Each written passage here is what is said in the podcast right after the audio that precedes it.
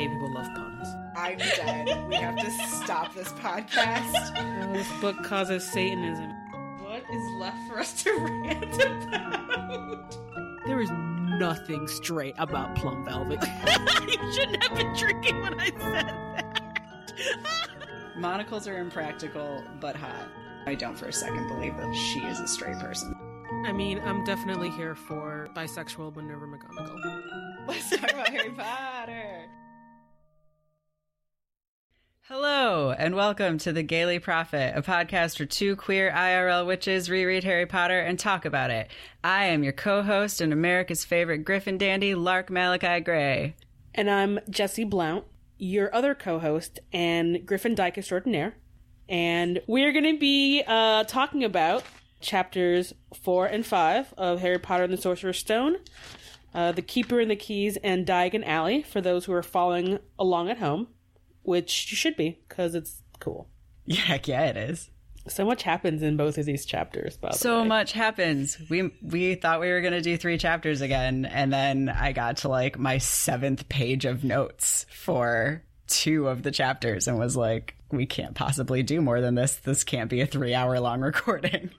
All right, so let's dive into this here newspaper, starting with today's headlines. Area boy mysteriously grows a pig's tail, claims he was cursed by a giant. And local boy kidnapped returns home, claiming to have been taken to a secret otherworld. So that's where we are for this week. And now we turn the page to the front page. Entering Chapter 4, in which Harry meets Hagrid and learns that he is a wizard and the truth about how his parents died. Is that a good enough synopsis? That's what I would say if this was IMDb, so. That is actually a pretty good synopsis of what happened in this chapter. By popular demand, we will be offering a brief synopsis, but you're not getting more than IMDb would give you, so. I feel like we're just giving people the, like, Twitter version summary. Like, if you were to read a series of tweets, that was just the synopsis of these chapters. So, another reason why you should be reading along with us, and then it'll be fresh in your memory about what we're talking about. Yeah, and also reading 2 chapters takes, like, 5 minutes of your life.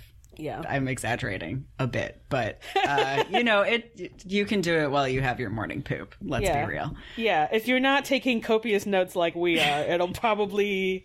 Right. It would take you about as long as it would to be angry about your family on Facebook or something. And probably much more rewarding is to read Harry Potter and to not look at your racist uncle's Facebook post. Oh my God. Yes, that is how you are going to get through this holiday season. Just take a copy of Sorcerer's Stone and regale your family with Harry Potter trivia if they start saying anything that you don't want to talk about or agree with. Speaking of racist uncles, let's talk about Harry Potter Chapter 4. Yeah, so the front page is just where we, like, talk about all of the things from these chapters that don't belong in other chapters. So my first thing is that the first line of this chapter uses the singular they. So since we're here for queer content, I just want to point out to anybody who thinks that using the singular they is hard, that when Harry says, boom, they knocked again, he means one human knocked.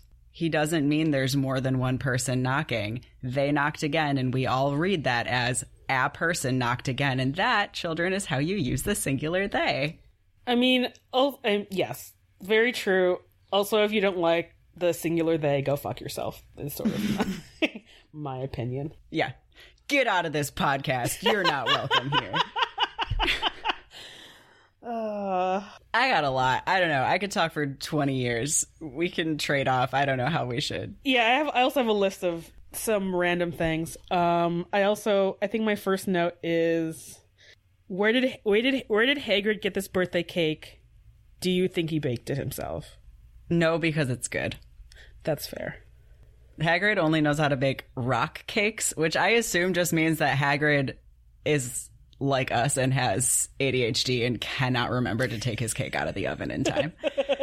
He just, like, all of his cakes are shriveled up, because he accidentally baked all the moisture out. Although I think you're very good at remembering to take baked goods out. I, on the other hand, am very good at lighting food on fire and having to rush it out of my house to try and not set off the fire alarm and upset my dogs.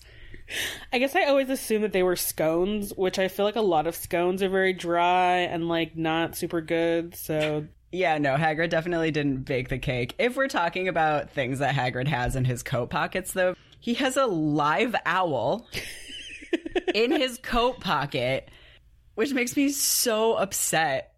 I don't like it. I don't like it at all. And then he also has dormice in his coat pocket, which I can only assume are to feed to his live owl in his coat pocket. And everything about that entire scenario makes me so upset. It didn't even ever occur to me to assume those mice were food for the owl. That is actually a little upsetting. It's so upsetting. I actually was trying to figure out, do you think that his coat has magical pockets, or that because Hagrid is just so large, he just literally has like 30 pockets of various sizes in his regular coat? That one. Harry says the coat seems to be made of nothing but pockets, so... I feel like that's a coat that a certain kind of like Midwestern butch dyke would really be into, which is just nothing but pockets. Uh-huh. And I feel like it maybe also a little bit appeals to me, because I'm just like, more pockets. Just more pockets everywhere. Pockets are great. Don't put owls in them. Yeah, I would actually literally never do that. Unless it's like your pet rat that is enjoying being in your pocket. I actually have a whole thing for our politics section about at least the treatment of... I mean, actually, I guess the next chapter, for like chapter 6, but the treatment of animals in this book is a little bit upsetting. Yeah. That's the other thing with the owl in his pocket, is that why is everyone in Harry Potter always like carrying owls around with them, when owls are apparently like the smartest, fastest creatures that have ever existed in the entire world? And you could just be like, please meet me at the hut on the rock. I'm going to need to send a letter to Dumbledore, instead of get in my pocket. Don't put the owl in your pocket. Don't put owls in a cage ever. Just be like, I'll meet you at this address. Or don't. Just be like, find me, because you don't even have to give them an address. So just be like, goodbye. I'll see you where I'm going. You know where I'm going because you're like some sort of psychic tracking device. Yeah, I actually was wondering about that. I have a note. I'm like, why are the owls always in cages? That's the only animal that shouldn't be in a cage. And then all the other like toads and rats are just like off on their very own. They should be in the container. What the fuck? Like, it doesn't make any sense. I'm like, the wizarding world needs like ASPCA or like some kind of like educational program to be like, put your toad in a tank or a glass bowl, or literally welcome anything. Welcome to The Gaily Prophet, a podcast where we talk about public services that the wizarding world lacks and how upset we are about it. I actually have a note about both Hagrid's title and the title of this chapter, which is, if Hagrid is the keeper of the keys, like, realistically, how many keys does Hogwarts have / need if you can just use your wand to unlock doors? And I mean, I'm assuming there's some, because like I think Filch has keys also, but like, shouldn't Hagrid have like 5 keys and like a whole ring of them? It's a little bit bewildering. I think that Hagrid gave himself that title and that those keys don't do anything.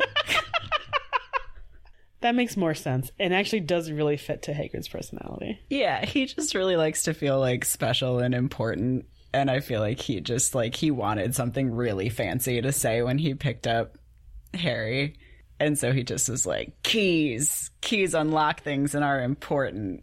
Those are just all the leftover keys from when they set up the things for protecting the Sorcerer's Stone. He just like gathered them all up and put them on a ring and was like, I'm gonna keep these, they're cool. Flitwick's like, go ahead, have as many keys as you want, Hagrid, you're great. Uh-huh. I wanted to know, because Harry's Hogwarts invitation letter, when he gets it, says that they await his return owl, but he didn't get the letter delivered by an owl. It came in the Muggle post. he lives in the Muggle world. Where was he supposed to get an owl? And did they just like accidentally send him the wizard version of the Hogwarts letter because they know that his parents were wizards? I've actually, damn it. I really want to use witch as the gender neutral term because we know that witch is a gender neutral term. That's why it applies to both of us. So I'm trying to make that switch. I'm going to fuck it up, but I'm going to try. Yeah. So they know that his parents were witches, but hopefully they didn't send Hermione a Hogwarts acceptance letter that said, "We await your return, owl," because otherwise, how did she respond to Hogwarts? Hermione's parents were like, what the actual fuck? Maybe her letter said, put it in the mailbox addressed to... But that's even more bewildering if you're like, work at the post office and you're like, where the fuck is Hogwarts School of Witchcraft and Wizardry? What is this joke? His whole letter I just find like super, super baffling, because if an actual like Muggle born got that letter, they would be like, what kind of weird prank is this? Right? I mean, I assume that they must, kind of like how Hagrid shows up to tell Harry all this stuff, they must have like someone show up and be like, yo, so your child's a witch and they're gonna need a bunch of weird witch stuff, like a wand and some pewter cauldrons, and also they're gonna go to school and like, you don't know where it is because no one does school, and they'll be fine probably, you know? Yeah, I'm assuming McGonagall must do some of that, right? Oh yeah, because Dumbledore goes to get Riddle that way. All right, so they just, like, had some oversight with Harry. We're like, well, he's supposed to know that he is a wizard, and so surely he has access to an owl in Little Whinging? Is that how you say that? Yeah. Oh, man, imagine this chapter if McGonagall would have showed up and been like, I hate literally all of you. Harry, you're a witch. Let's go. Yeah, that would have made a lot more sense. I actually have a note that, like, Hagrid is really great, but, like, I feel like this should have been, like, an actual teacher doing this and not... I agree. He is not the man for this job. And then Dudley wouldn't have had a pig's tail. Oh, my God. Which is really tragic, actually, you guys. Oh boy. Yeah. So when Hagrid is... telling Harry about his parents, a couple of things. When he has to tell him Voldemort's name, he says, everyone in our world knows it, and I want to know, given that, like, Ron and Ginny, for instance, were, like, respectively too young or not born yet when Voldemort was defeated, and no one says the name, how do they know what his name is? Is there like a sit down, like the sex talk, where the parents are like, I'm going to say this name, never repeat it, but you need to know what he who must not be named was actually named? I mean, I feel like maybe in the Weasleys' case, I feel like either Bill... maybe have that talk with his younger siblings. I mean, the other option is that maybe it actually was a serious talk, considering that both of Molly's brothers were murdered by Voldemort in the First War. Right. So I'm assuming that must have been a like, oh, by the way, both of your uncles were murdered by this dude. I won't say his name. I'm going to say his name once and never again. And it's just like, you know. Yeah. It does seem like it would be relevant to have them know what his name was, in case they like ever heard someone say it out in the world. Yeah. Like, I don't know. I feel like my mom had a sit down with me where she explained what the C word was, because she was like, this is the worst of all swear words. You'll probably never hear anyone say it, but like, in case you do, I want you to be prepared and aware of like how bad of a word it is. Never repeat it. So maybe it's like that. I have literally never had that kind of conversation with a family member, so I'm gonna take your word for it. I learned everything in books because I am literally Hermione Granger. So I mean, that's not a bad thing to be. So, I mean, I'm sure there's probably a variety of ways that children who were born in, like, Harry's generation find this out. I mean, I'm sure it was a much different conversation, say, that, like, Lucius and Narcissa had with Draco. Different, but kind of similar, right? Whereas they probably always refer to him as, like, the Dark Lord, but they're still not allowed to say his name, so it was probably still a sit-down where it was like, yeah, this is what the Dark Lord's real name is. You don't get to use that name. Totally different of, like, in reverence. Mm-hmm. But still, like, here is this powerful word that you never get to say again, but you need to know what it is. Yeah.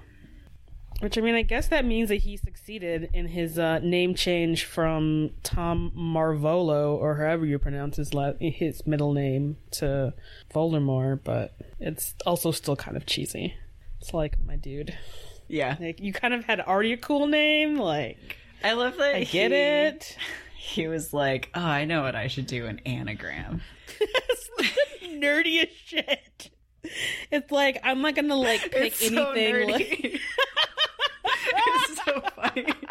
And it's like the reveal of it, which does not even happen in this book. However, the reveal is, he's like so dramatic about it. I know. And then, like, I feel like it would have been great if Harry just was like, cool. You know, yeah. Like, neat anagram, bro. Oh my god.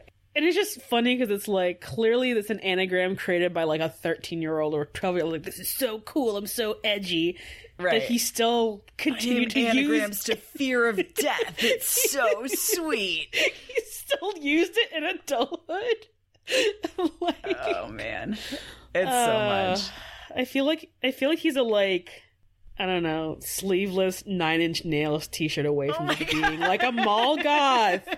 Like, Voldemort is kind of a mall goth. He is. Oh my god. Like, think if he had some LiveJournal, even. If he had LiveJournal, the world could have been spared so much terror. He just would have, like, published his poetry with a black background, with red font, creepy red font. Yes. And, like, autoplay, you know, I don't know, Pantera music when you go to his site. Oh, and there's, like, a old school pixely gif of, like, a dead rose with the petals falling off of it that, like, goes behind all of his poetry. He would also have a MySpace page, and his top 8 would be the inner circle of Death Eaters, and they would all fight over who is in his top 8. Bellatrix would be mad about which order in the top 8 she would be in. She would clearly be number 5. Just to spite her. Totally, yes. He would have, like, been switching them around constantly just to fuck with all of them. He totally would. Anyway. I'm going to talk about Hagrid getting expelled. Well, actually, I just want to talk about, like, getting expelled from Hogwarts.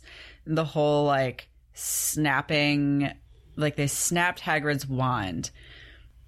I don't get it. Like, this is a recurring thing that happens. Hogwarts is not tied to the government. Kids can be homeschooled. Like, IRL, if you get expelled from school, you go to a different school or you get homeschooled. Yeah. That's exactly what should happen if you get expelled from Hogwarts. Like, what right do they have to snap your wand? And why do they do it? It's not like, okay, he, like, led a monster into the school, but why does that mean he can't ever do magic again? Like, fucking Death Eaters still get to have their wands. Like, Bellatrix Lestrange has her wand. I assume she, like, went and found the box that she would have gotten back when she was released from Azkaban, like in People Prison, where they, like, give you your box of shit that you had when you came to prison. So, like you didn't complete your magical education, so you can't have a wand? Like, yeah, that's fucked up. I also kind of wonder if, just like in real life, you know, Hagrid is an orphan, and he's also half giant, and no one really to advocate for him, if maybe because he had a lack of advocates besides Dumbledore, that, like, there was anyone to be like, you know what, it wasn't really that bad, the monster didn't hurt anyone, okay, I guess that one girl died, but, like, that's alright, we'll just let him keep his wall, you know? Because, right, you're right, it doesn't make any sense for, like, Hogwarts to have the power to, like, do that in a world where, like, your wand is, like, a part of your arm, essentially. And it's not even Hogwarts, it's the Ministry. Like, that's the thing that I think weirds me out the most, because when Harry gets in trouble in the next book, the letter is from the Ministry that says someone is going to come snap your wand. So, but I don't know, like, kids drop out of school, the Weasleys drop out of school, why don't they get their wands snapped if not completing your Hogwarts education means that you get your wand snapped? It just, like... And also, why couldn't he just go get another... wand? I mean, I feel like in the next chapter it sounded like, I mean, Ollivander was not about to sell him a new wand, because Ollivander's like, you're not using the parts of your wand, right? And he's like, lol, no, I'm not, it's fine, everything's fine. But there are other wand makers. Like, he could have gone to another place, you know, another country where they don't know that he was expelled from Hogwarts. I don't know, it just seems like super weird, like a really weird thing to do. Why can't a car crash kill a witch? Hagrid's like, a car crash killed Lily and James Potter, as if that's possible. Why? Why would they say that? Yeah, why couldn't they die in a car crash? Car crashes are fucking dangerous. Maybe they're... Maybe wizards, knowing that cars are literal death traps, are like, you know what, we're gonna ward our car. We're gonna put some, like, protective charms on it. Like, I don't know, maybe you could just apparate out of the car if you had enough time. Like, I don't know. There's gotta be something. Yeah, that makes sense. And their cars all can, like, go between other cars and whatever.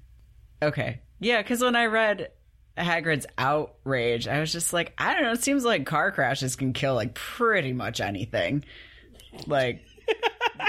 But you're right, they probably would take preventative measures to not be killed in a car crash. So wait, are you saying that Harry just should have hit Voldemort like a semi-truck and it would have been the end of everyone's problems? Yes. It's like Harry Potter, the terrible action movie, where he just speeds in and, like, does a, like, 360 turn and, like, just smashes. Oh my god! Voldemort. I would watch second that. Buffy reference in, like, 2 seconds. It'd just be like Willow on top of the bus in season 6, like, slamming into Xander's car. Just Harry up there, like, black eyes, veiny, just slamming into Voldemort.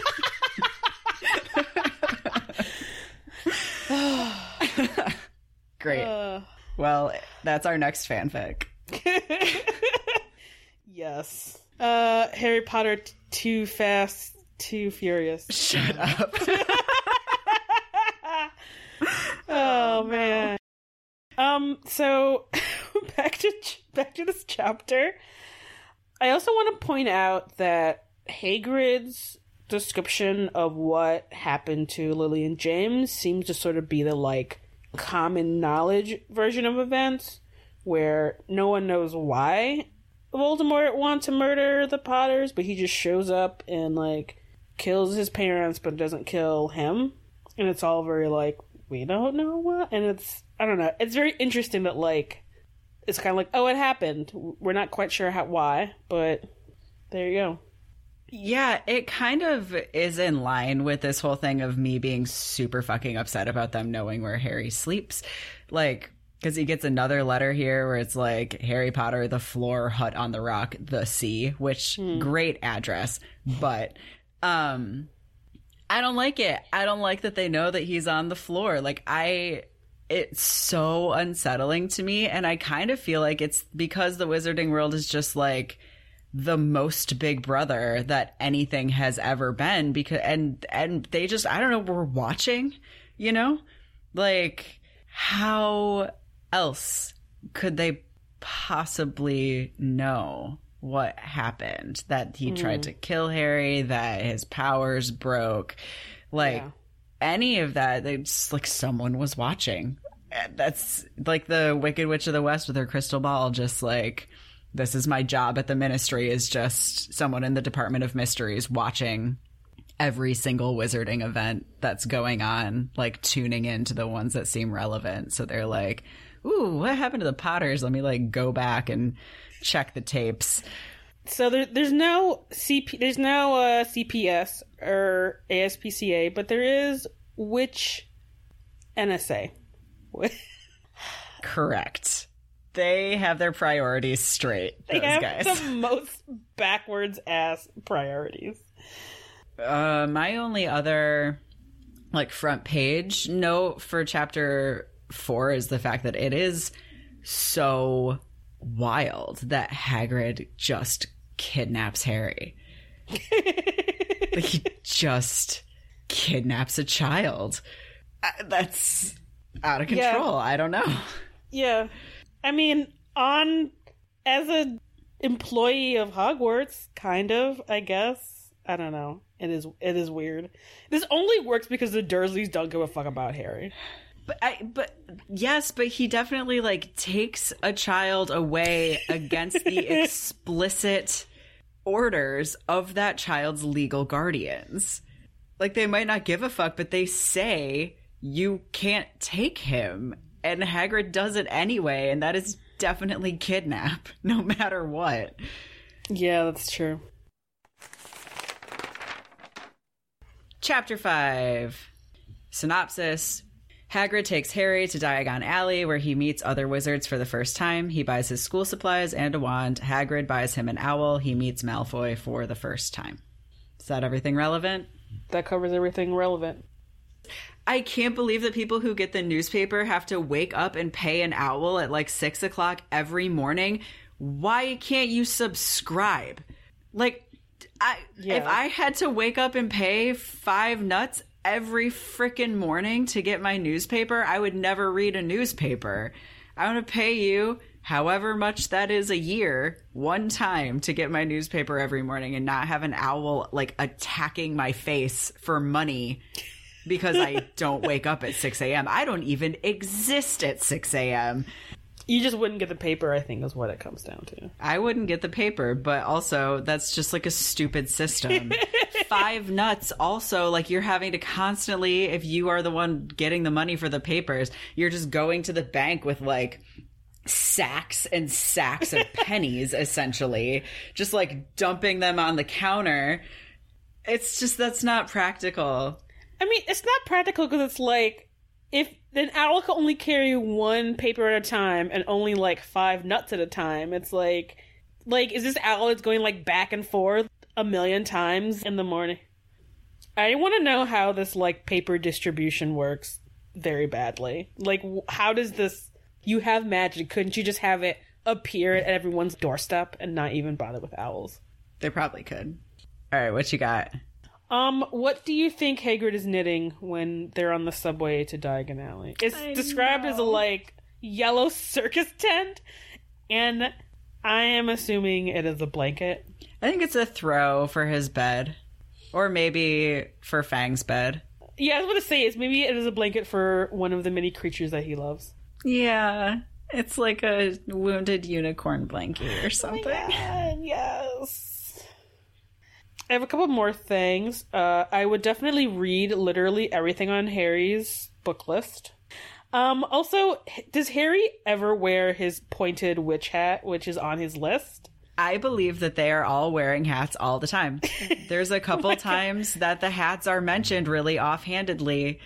They are all wearing witch hats. Thank God the movie took that out. That's so silly. It's so ridiculous. I feel like in my brain I was just like, no, they're not wearing hats. No, that's too silly. The books. Can we talk about the books? Yeah, let's talk about the books. So you know how the names of the authors, some of them are like clearly jokes having to do with what the books are called? Yeah. So I did some research or whatever. So the book on curses is by... And that's one that he sees in the bookstore, not on his list, but Vindictus Viridian. So Viridian is a color of green, which means, like, green is a euphemism for jealous. So basically, this dude's name is Jealous Vindictive. And he wrote a book on curses. The Transfiguration book is written by Emmerich Switch, and Emmerich means power. So this book was written by Switching Power. Or by Power Switch, which is a completely different... Way too sexy. I was like... Different kind of book. Very, very different book. Magical Herbs and Fungi is written by Philida Spohr. Philida means loving, so her name is, like, Spohr Lover, basically. Potions is Arsenius Jigger. Arsenius means virile, and Jigger is like a measurement of liquid. So I am breaking that one down to basically potent pour. Pour like P-O-U-R. Uh-huh. And then lastly is just Newt Scamander wrote Fantastic Beasts, and that one's just... His name is Newt Salamander. So he likes animals. Great job. So I have... With this chapter, Quirrell touches Harry, which means this is pre him being possessed by Voldemort. It is. Yeah, he's not wearing the turban yet. He is wearing the turban, I think. But he... He's not. No, you're wrong. No, I just looked. I am pretty sure that when I just reread it, when I was looking at my notes, he was not. But, like, that just means that the timeline is... And, like, 1 month between when Harry's birthday is and the start of school, he has been somehow possessed by Voldemort. And I'm like, where were you for that month that, like, you got possessed? Dude. Oh, so I had a couple of things. Why do owls count as pets when they have to stay in the owlery? Like... They're not with you in the common room. They're not actually like a pet that you get to hang out with. Also, it explicitly says a cat or a toad or an owl. And then in the next chapter, Ron brings a rat. It doesn't make any sense. It's so weird. Like, if she knew that she was going to have a character bring a rat, why wouldn't she include rats on the Hogwarts list? I mean, I think it must be a, like... The only thing I can think of is that no one is checking, I guess, if you're bringing, like, a rat or a hamster to Hogwarts. It does seem weird because it feels like you could, I mean, I don't know. Unless you could, like, can people bring their dogs? But I guess that would be, like, a bit more. There's, like, 80 kids per house. If 80 kids all brought cats, those common rooms would be a disaster. But, I mean, Harry does say when he goes on the train, there's, like, just cats everywhere, just walking around, chilling, going in between people's legs when he's on the platform. So, like, a lot of people must have cats. There must be a lot of cats at Hogwarts. Where do they go? Is there, like, a cattery? Are there a bajillion kittens everywhere? Because, like, are all these cats fixed? It's all... The cats are definitely fixed. I will not entertain the idea that those cats are not fixed. There is, like, an anti-cat breeding spell cast over Hogwarts as one of the protective charms. So many cats. I'm not having it with, like, a bunch of pregnant cats running around Hogwarts. Oh, no. Hogwarts would be, like, the kind of places that the ASPCA goes and raids and takes all the cats away because it's not humane to have that many cats in a small space. If all these kids are keeping their cats in their house, like, common space with them, that is so many goddamn cats. I mean, it only makes sense if the cats are allowed to just kind of, like, wander around free. I mean, Crookshanks was, like, in the woods and on the... doing whatever in the castle. He was just doing whatever he pleased. So, like, you would kind of have to give them free reign of the castle, or right. Is there, like, a secret cat tunnel system? Like, those, like, cat people who make, like, steps up on their walls and everything for their cats to do. So cats have their own entrances in and out of the Gryffindor Tower, because they definitely don't know the password to get in past the fat lady. She just constantly opening and closing the so many cats. It would just be nonstop. You wouldn't even need a password. You just wait for like someone's like tabby cat to be like going to bed, and yeah. But like more so, cats are jerks. So the fat lady would be like, "I'm annoyed that this cat keeps coming in and out," and the cat would be like, "Oh, are you? I'm so sorry. I'm gonna need to leave again." It would be terrible. They definitely have to have their own cat system. Yeah. Welcome to the politics section, where we talk about things that are fucked up. I want to talk a little bit about Harry's class anxiety, which I feel like in the later books you get a lot more, and we'll get a lot more into sort of Ron's like hardcore class anxiety, which I feel like is not unwarranted. Mm-hmm. But there's a moment in chapter 5 when Harry's like so excited about, you know, the wizarding world and going to Hogwarts, and he's like looking at the galleons and the sickles and the nuts, and he's just kind of like, oh, I like don't have any money to do this. And I feel like that feeling was so relatable, the sort of like being a child and being like, there are things in the world that cost money and I don't have it, so I can't do this thing, which is of course fucked up considering that the Dursleys are very middle class, and we don't necessarily get that again from Harry, just because he in the next couple of chapters just like, oh, your parents were rich, so mm-hmm. you got a lot of money, kid. You're like a trust fund kid, so you're fine. But right. I still really appreciate there still being that moment before Harry finds that out. And I think that really also informs kind of how he thinks of his money. Because then he, like, you know, he is very, I think, aware and as sensitive as a small child can be to kind of like Ron's like chronic lifelong money and class anxiety. So coming from such a large family where there's just like not a lot of money for things. Yeah. Actually, and if you don't mind me transitioning into my rant about Gringotts, the way that the goblins are described is fucked up. Like, it's fucked up. It's so fucked up. It's just, it makes me, like, when I read it, I just, like, cringe. I'm just like, why? Why did you write them like this? Like, oh my God, why? It's just, ugh. It's such a weird decision to just be like, well, non-human bankers, they should clearly be Jews. It's like an unexcusable choice to have made. Yes, it absolutely is just full stop. You didn't make a mistake. You didn't not think about it. You didn't not realize what you were doing. You made this choice, and it was the wrong choice, and you owe the world a heartfelt and meaningful fucking apology that comes with an editing of the books that fixes the problem. And like, you owe an email to every single child that is out there reading these books right now explaining what you did and why it was wrong. Yeah. She gives a fuckload of her money away to charities, and I hope she's giving at least 50% of it to like charities that are fighting anti-Semitism to fix the problems that she has wrought. Oh, God, I hope so. Yeah, that is just such a trash decision. On a lighter note, Gringotts really just need some ATMs.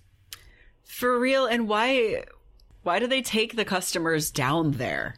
I would literally never want to do that. It's like a lawsuit waiting to happen. It's like, I get motion sick on elevators. This would make me pass out. I'm just like, no. Like, can someone just get me my money?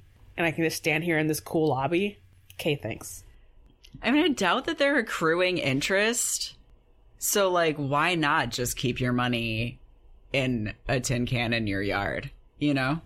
Maybe a lot of people do just keep it, like, in their mattresses. That's what I would do. Like, it's not accruing interest, and I have to be on a horrifying cart ride to my vault. Oh, no.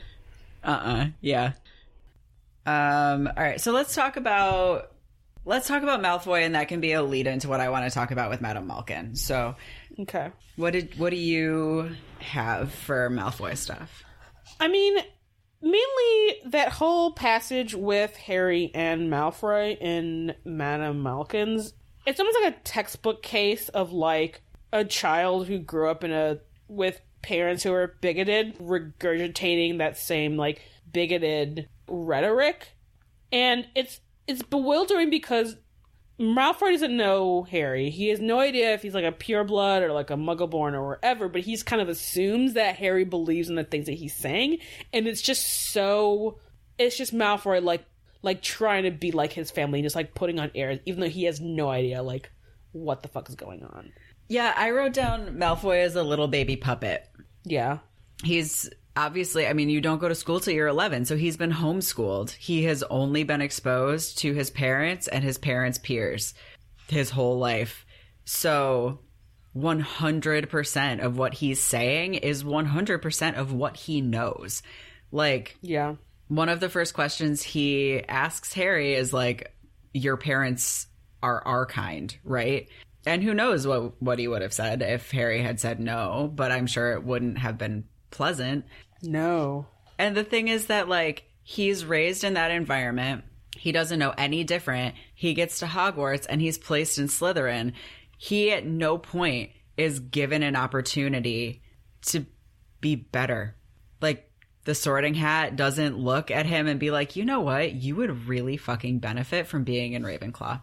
Which he would. You're real smart, and if I put you in a house where, like, other real smart people are going to challenge your beliefs, you could actually turn out to be a great fucking person, and then you could go back to your terrible, bigoted family, and you could ruin the holidays.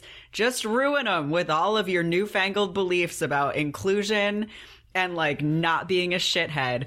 But instead it's like, yeah, terrible conservative homeschooling, terrible conservative Hogwarts house, Death Eater. Like, he is on a slide and he can't get off.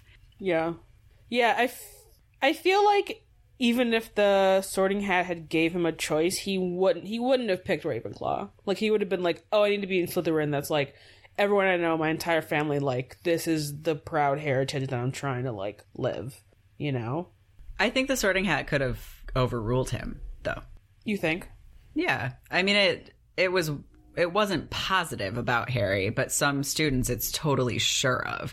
So if it had, like, taken a peek and been like, wow, I could, like, really make a difference in your life if I placed you in a not Slytherin house, no matter how much Malfoy was like, Slytherin, the Sorting Hat has agency, it could have been like, actually, I'm gonna help you not be terrible. I'm gonna help you break this cycle. That is true. Anyway, Malfoy could have done better in Ravenclaw. That would have been a really excellent alternative universe of him and Luna being weirdly besties. I don't know. Oh no, she would have been the one, you know, in there every time he says something fucked up, just like pulling the full, you know, the best response to someone saying something really racist and shitty, which is, "What do you mean?" Yeah. Only Luna would have been doing it with full naivety, like not even being like, I'm just going to challenge this guy till his beliefs are different, but she absolutely would have just not gotten it and would have just been like, but what do you mean? Like, yeah. Full of earnestness, trying to get him to explain until he just, like, dug himself into a hole in the floor. Aw. Yeah. My heart. I know. I would... My soul to read... Anyway. I mean, I have... Anyway. Yes. That was your, like, porn confession. You were like, I mean, Not even porn confession. I definitely have read fanfic where they are, like, friends and it's, like, really lovely. Uh-huh. But mostly under the assumption that, like, Luna is also a pureblood, so it'd roll in, like, pureblood circles. Which I don't know if they ever explain in... But, like, kind of in, like, all the pureblood kids know each other, because it's, like, there's, like, 28 families, so who the fuck else do you hang out with kind of deal? I don't think she's, like, a pureblood, though. She's a mudblood. She's a half-blood, rather. I feel like... Do they ever explicitly say that her mom is a muggle, though? No, but you're a half... It's like the one-drop rule. You're a half-blood, if you can't trace your family tree back to wizards only into infinity. So, like, if ever once someone in your family has married... So, like, Tonks and Lupin's child is still a half-blood, even though Tonks and Lupin are both witches, because Tonks' dad is a muggle. Okay. So, like, their child isn't pure. You know what I mean? Your family tree has to go back with no muggles forever. Yeah. Anyway, I'm just saying that I'm here for a Luna Draco friendship for always. We'll add it to our fanfic for Patreon. It's literally just a full fanfic of, like, Draco saying shitty stuff and Luna being like, but what do you mean? And then her explaining it away by being like, maybe you, like, have an infestation of this weird magical creature making you think this way. Yeah. Let me help you. It's like a spray bottle of, like, glitter water. She just sprays at him. Oh. It's like the anti-racist Nargle glitter spray. Oh my god. Don't worry, they can't get you anymore. You're safe now. This is 110% what Luna would do, and it'd be so precious. Oh my god. This is the warmest I've ever felt during the politics section. We're gonna need that, because you're about to dig deep into bigotry and racism. So. I am. So, Madam Malkin, this is the first but not the last time that we see her servicing a customer who is spewing terrible racist bullshit, doing nothing. Like, just nothing. She is the best example of, like, what being complicit looks like. Presumably she has good politics, because she gets very uncomfortable, but if you don't speak up in situations like that, you are complicit. Madam Malkin's prime example. Just look to her if you're wondering what it looks like to be a bad ally. I assume that part of the reason for that is the money, in which I'm sure purebloods probably buy more, like, robes and cloaks and gowns and whatever than, like, people who are muggle-born or, like, half-bloods. And so I feel like part of that complacency must be like, well, I have to not scare off the Malfoys because I need those dollars. But, like, obviously all of the school kids go to her shop to get it's just like... that. I mean, I feel like that makes it... almost worse. I mean, it is worse, because, I mean, maybe she could be like, don't say that shit in my shop, go somewhere else. Oh, wait, you can't, you know? Or, I mean, there's, it doesn't have to be that way, but she's still complicit, and it's fucked up, because it's like, you're dealing with literal children. Like, what the fuck? I mean, no matter what, like... I don't think there is a circumstance, unless your own physical safety is threatened, in which you, as a person with privilege in the situation, can hear someone performing that behavior, witness someone performing that behavior, and not say something and have it be excusable. Like, once she lets Malfoy stand there saying those things... she is as bad as he is. That silence is what allows Voldemort to take over, you know? Right. Yeah. It just made me think a lot about, like, where the world is right now, like, in our world. And, like, I don't know. So, like, Evan, who is my partner, I think is, like, a good example to talk about with this, because, like, he is a Libra. He is really non-confrontational. Like, confrontation is terrifying to him, but he is, like, so because he's a builder, right? Because he's a carpenter, he is in very, very white, hyper-masculine spaces most of the time when he's at work. And so he has had to figure out ways to, like, not be complicit on a really, really regular basis. And it's not something that's natural to him. And it's also something that could, like, cost him jobs, right? Or, like, he has, you know, messed up relationships with like subcontractors because he like calls them out on things. But like, you have to, you know, like he's in a position where he's like owns his company and he is white and he is like better at his job than most other folks are, and so he has a lot of privilege. And even when it's something where he's like gonna burn a bridge, like we seriously, when he's like going into a situation where he knows it's gonna happen, like he asks if we can sit down and practice and like brainstorm ways to disrupt situations like that, because that's just like what you have to do. And that like her being like, oh, well, I might lose money is the same thing. Like, you still have to do something, you know, like, you too bad that you might lose money, but like, that's it. Just too bad that you might lose money. You still have to say something. You still have to say like, you can't talk that way in my shop. Yeah.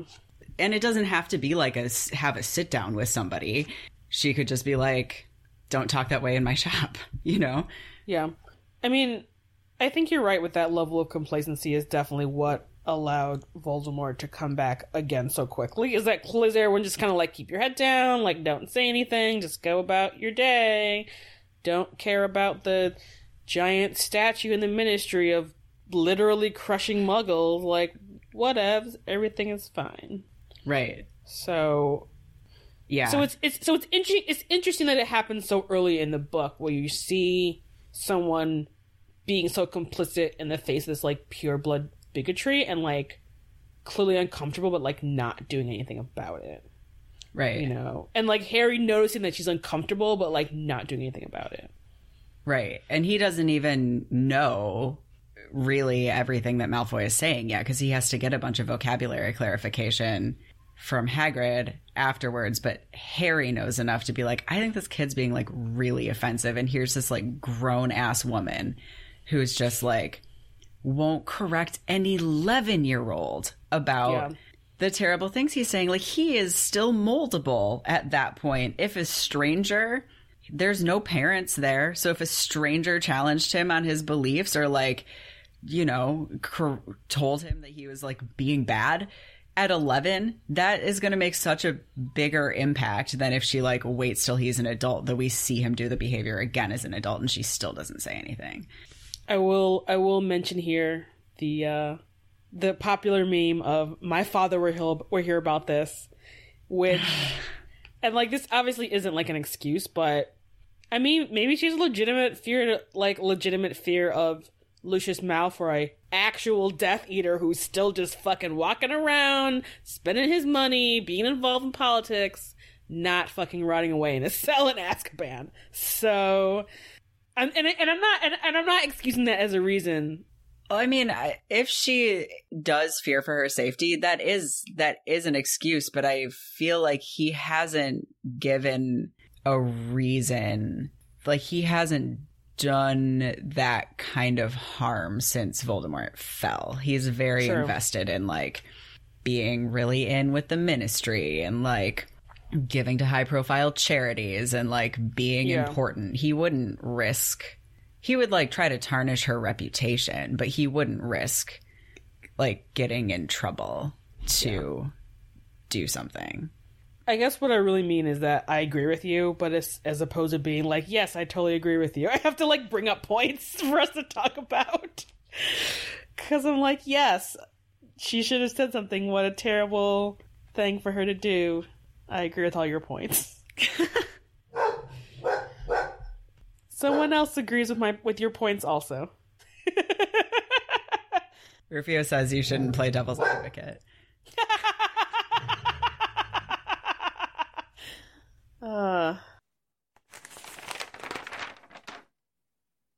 Welcome to op-eds, which is what I'm deciding to call editorials this week. Okay. I don't know why, because I think op-eds have more of a, like, people associate that more with, like, oh, someone is just, like, ranting about a thing, and for some reason it's getting published. And I feel like that's kind of what this section's for. Are you ready? Please brace yourself for what I'm about to tell you right now. I am ready. I'm so ready.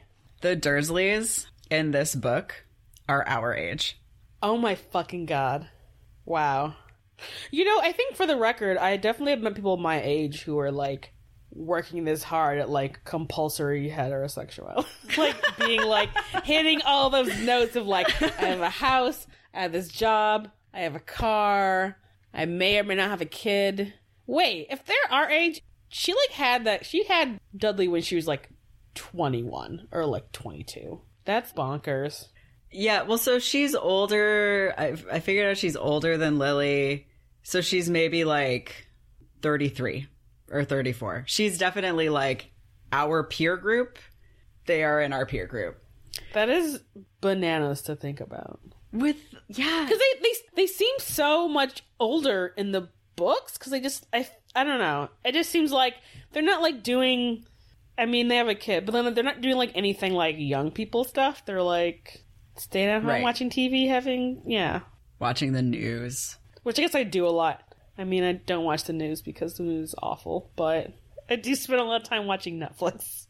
No, they do. They feel like what we thought of parents as children, but, like, I don't know. They just don't. I can't imagine meeting the Dursleys right now and being like, "Oh, you're probably the same age as me." I feel like this is also that, like, we don't...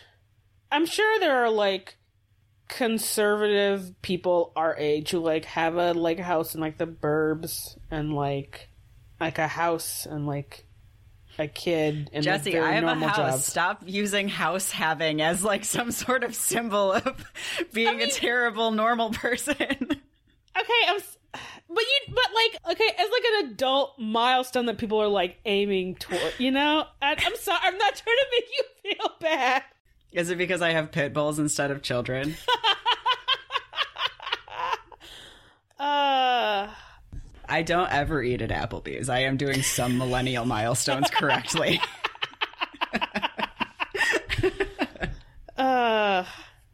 Okay, so all I have to say is that we don't know...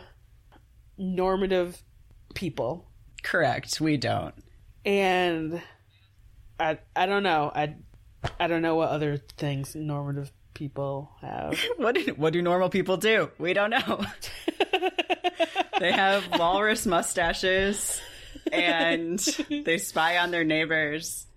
Their women don't go to work and their men all have beefy necks. And sell drills, which is just, like, such a euphemism for, like, man-ness. But, okay, it's actually perfect because it's, like, he works in construction, but, like, a white-collar construction job. Mm-hmm. So, like, he's like, I can feel important and manly because I sell drill bits, but I don't do any of the drilling. And I don't ever get my hands dirty. I don't know. He plays golf. These are all... You put all these things together and we're getting to the core of what makes them not seem like they're our age. Yeah. But, like, still, like, for him to be as high up in his company as he is at, like, 34 is pretty fucking impressive. That's still, like, really young now. And I guess it wasn't so young in the 90s. Things have really youngened up as the thousands have progressed. Maybe he's a really good salesman, or maybe it's the kind of industry where just being a loud white dude means that you're gonna get ahead. That one, because he clearly has, like, no chill and no people skills. So he is not a good salesman, I promise. Okay, what was your... and I mean, I know we touched on this a little bit before, but just sort of, like, why is there a chained up dragon in Gringotts, and why does, like, no one care? And it's like one of those things where it's like, why are owls in cages when they can just be flying around, they can just find people? It's like, why? Like, it's like they have the priorities of, like, which animals to contain and which animals should be free. Just totally wrong. And we'll get to this when we get to the 7th book, but the, like, chained up dragon in Gringotts makes me very sad. I have some stuff about that also. Dragons in particular. So, like, Harry needs dragon skin gloves for school. the woman in Diagon Alley is complaining about the cost of dragon liver. And then Ollivander uses hair, which is renewable, feathers, which are renewable, and heartstrings, which you have to kill an animal for his wands. And I some of my notes are like, are there dragon farms? How many heartstrings do you get per dragon? How much liver is there per dragon? How long do dragon heartstrings and livers stay good? How many pairs of dragonskin gloves can you make from one dragon? Like, I get the impression that dragons aren't super common, but they must be farming them if so much of a dragon is used in stuff. Like, so much of a dragon that, like, the dragon must be killed to obtain is used in the wizarding world, like, all the time. Yeah. It just kind of, it really, really weirds me out. Like, you would never kill a unicorn for its, like, magical internal properties. Like, probably unicorn steak has, like, really good healing properties. But then, like, yeah, later Hagrid's, like, slapping a dragon steak on his eye to heal his black eye, which is disgusting. However, I bet a unicorn steak would work even better, but you'd never kill a unicorn. Why is it okay to kill a dragon? Yeah, that is such a weird, unexamined thing to happen in the books. And it's clear, and it's like, and especially, I don't know, yeah, like, maybe, I mean, if they're not farming them, they're clearly maybe, like, hunting and exporting, I mean, not exporting, importing them, which is still, like, maybe even more horrifying, because, like, if dragons are huge, there's probably not that many of them, because they're trying not to, like, let muggles know, and also, if you have a, like, 5-ton apex predator, I mean, you're not going to have that many of them, because, like, realistically, how much can, like, an ecosystem support something that much eat, like, as much as it weighs, probably. Right. It kind of also gives you a new idea of, like, what Charlie's job is. Like, is he just, like, dragon farming in Romania? I mean, God, I hope not. Me too. But no. But it seems like so, I mean, it seemed like some kind of, like, weird dragon care / dragon husbandry, because, like, in the fourth book, he's there to, like, you know, which is actually also fucked up with the whole, like, you know, mother dragons and their eggs, and the real eggs are there, and it's like, what the fuck, you guys? Like, really? We never see any other magical creature treated the way that they treat dragons, and it is really just baffling to me. And if there are dragon steaks, are they eating dragons? Like, how? Like, we don't eat apex predators. It can't be that good. I don't know. I mean, I guess they're using the whole animal. That's good. But, like, goddamn. Yeah. I'm just going to read it to you. It's in all caps, so I want you to imagine it in all caps. It says, Hagrid just puts him on the goddamn train back to Little Whinging. Harry has never been to London before. How fucking far is it? How does he get home? How did the Dursleys get off the island? Why does Hagrid assume they are home? Why does he assume they will take him back in? Why does he assume they will let him bring a fucking owl? Why does he assume they won't throw away all of his shit? Why does he assume they will let him get to the fucking train to Hogwarts? How does he carry all his shit home? This is utter nonsense. Yeah, it's like, it just seemed a little bit more like that, like, child neglect to be like, all right, have fun getting home by yourself. Colin just, like, puts him on a train. How is he getting home? Like, I think the biggest question here, they took the boat. How? It's been one day. They took the boat, assuming that the Dursleys got off that island and back to Little Whinging is a big assume. Yeah. It's a really, really big assumption. He might be, like, schlepping a fucking cauldron and an owl and, like, 70 pounds of textbooks from God knows where the train station is back to his house in the burbs. He's probably never been to the train station before. They never take him anywhere. And he might get home to, like, a dark, locked house. She's going to sleep on the porch again like an infant, waiting for them to get home and decide whether or not he can come inside because he got kidnapped by a giant that gave their son a pig's tail. Like, what is happening? That That whole timeline and sequence of events does not make any sense. You're right. And he doesn't have any muggle money. He has a pouch full of weird-ass coins. He can't even call a cab. They're going to be like, what the fuck is this weird gold? Like, bro, like, this isn't going to work. No. I don't know. I would like for a second to hear you speculate about what the fuck happened when Harry got home. Sans giant plus owl. What was his reception like with the Dursleys? What I think is, I'm sure Harry didn't even want to fucking go in that house once they were home. He's like, are they going to beat me? Like, what is going to happen? Also have this owl in a cage. That's like that's a normal thing to have, you know? Like, just like the awkwardness of it and like the terror like makes me cringe. He doesn't have a house key. He'd like knock on the door and be like, "Can someone fucking? Can I please come in? Also, I have a wild animal in a cage and like a bunch of fucking books on witchcraft, which you have explicitly banned, and you said that you're not going to let me go to this school.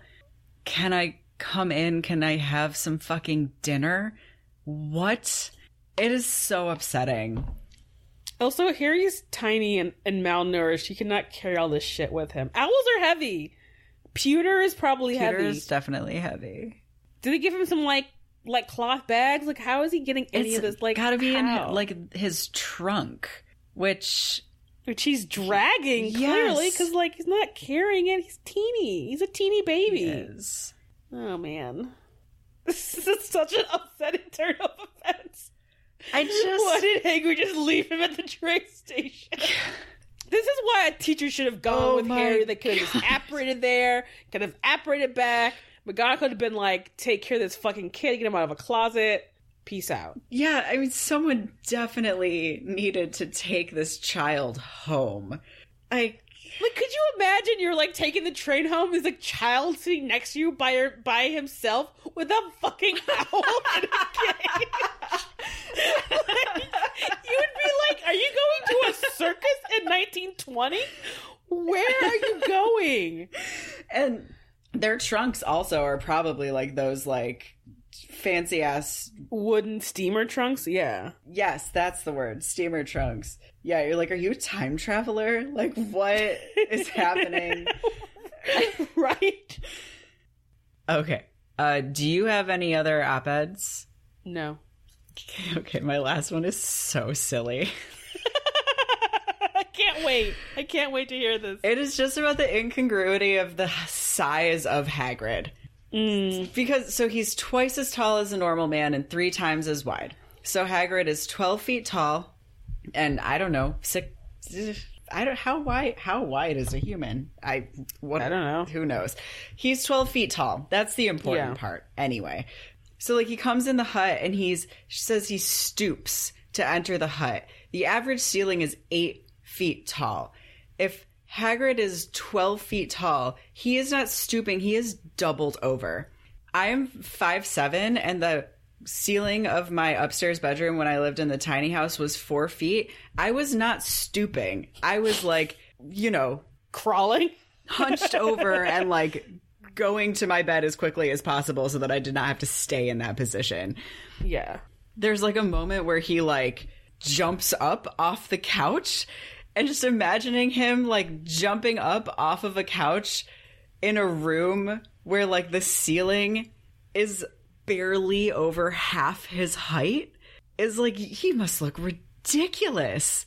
And then he sleeps on the couch, which is really weird that he's like, Harry's fine on the floor. I'm not going to give him the floor. Like, what an ass.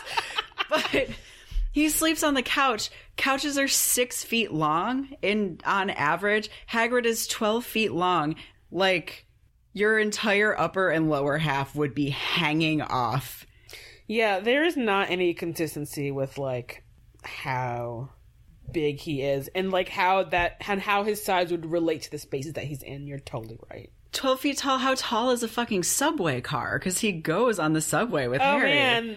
Especially the tube in London, that shit is like, it is not very tall in the middle and is not very wide. Like, holy crap, those are some tiny ass. Like, they're not as big as like subway cars here. They're like, it's fucking tiny, man. It says that Hagrid takes up 2 seats, and I think that they're incredibly wrong about how many seats a 12-foot tall man takes up on the fucking subway. You would take up 4 seats, and he'd be just, like, bent over, like, at an angle, because, like, he... Because the ceiling is not 12 feet. It's, like, 7 feet or something. And, like... Right, so, like, the couch... If a couch is 6 feet tall... Hagrid sleeping on a 6-foot-long couch is the equivalent of Evan sleeping on a 3-foot-wide chair. Can you pull up that image in your mind? Because it is so fucking silly. It's like a... It's... I don't know. I mean, it's like never... His size is never the same, sort of, from like space to space. And maybe this is like unreliable narrator Harry just being like... He's huge! You know, a kid being like, definitely twice as tall. But, yeah. Yeah, no, I think you're right. Yeah, it's like she describes Hagrid and then realizes that, like, having to describe Hagrid in a space built for, like, not giants is sort of like, oh, this is actually too ridiculous. But, like, you can't go back when you're like... His boots are the size of baby dolphins. Like, dolphins! You can't use that imagery and then be like, oh, but he can fit in like 2 subway and 2 His like hands are seats. The size of trash can lids. Trash can lids are huge. They're huge. It's fucking huge. That's like that is like 10 of my hand, I feel like. Like realistically, he shouldn't even fit on Sirius's motorbike. No, what was Sirius doing with, like, the... Maybe someone put an encouragement charm on the bike for Hagrid. They would have to. Yeah. Anyway, that's that. Thank you for listening to The Gaily Prophet. You can find our podcast on Instagram at The Gaily Prophet and on Twitter also at The Gaily Prophet. And if you want to email us with your corrections or your spatial knowledge of the London Tube trains... You can email us at thegailyprophet@gmail.com. If you want to support us, you can find us on Patreon at patreon.com/thegailyprophet. Where we will be uploading hilarious clips that do not make it to this episode.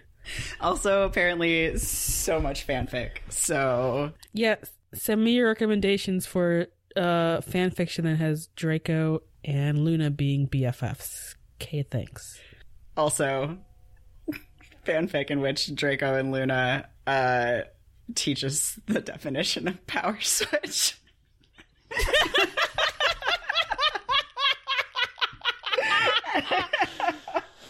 I mean, is Draco a switch? Like, or just like pure bottom forever? I mean, he is very... Clearly, as the books progress, he is very obviously a bottom. He's a power bottom. He is definitely a pushy bottom, but he's still a bottom. Yeah. All right. Someone else can teach us the definition of power switch. Please email us with your definition, either in Harry Potter or other fictional works. All right. I am Jesse Blount, and you can find me on Twitter at Jesse_Detroit or on Instagram, where you can view photos of my cats at LiveFromDetroit. And I am Lark Malachi Gray. You can find me on Instagram at Lark Malachi, LarkMalakai. Our logo was designed by Theo Julien Forrester, who can be found on Instagram at Theo Julien Forrester. The music in our theme song is called Industrial Music Box by Kevin McLeod. Thank you for listening to the 2nd episode. We still don't have an outro. How do words work? They don't. All right. It's too late. Words don't work at all.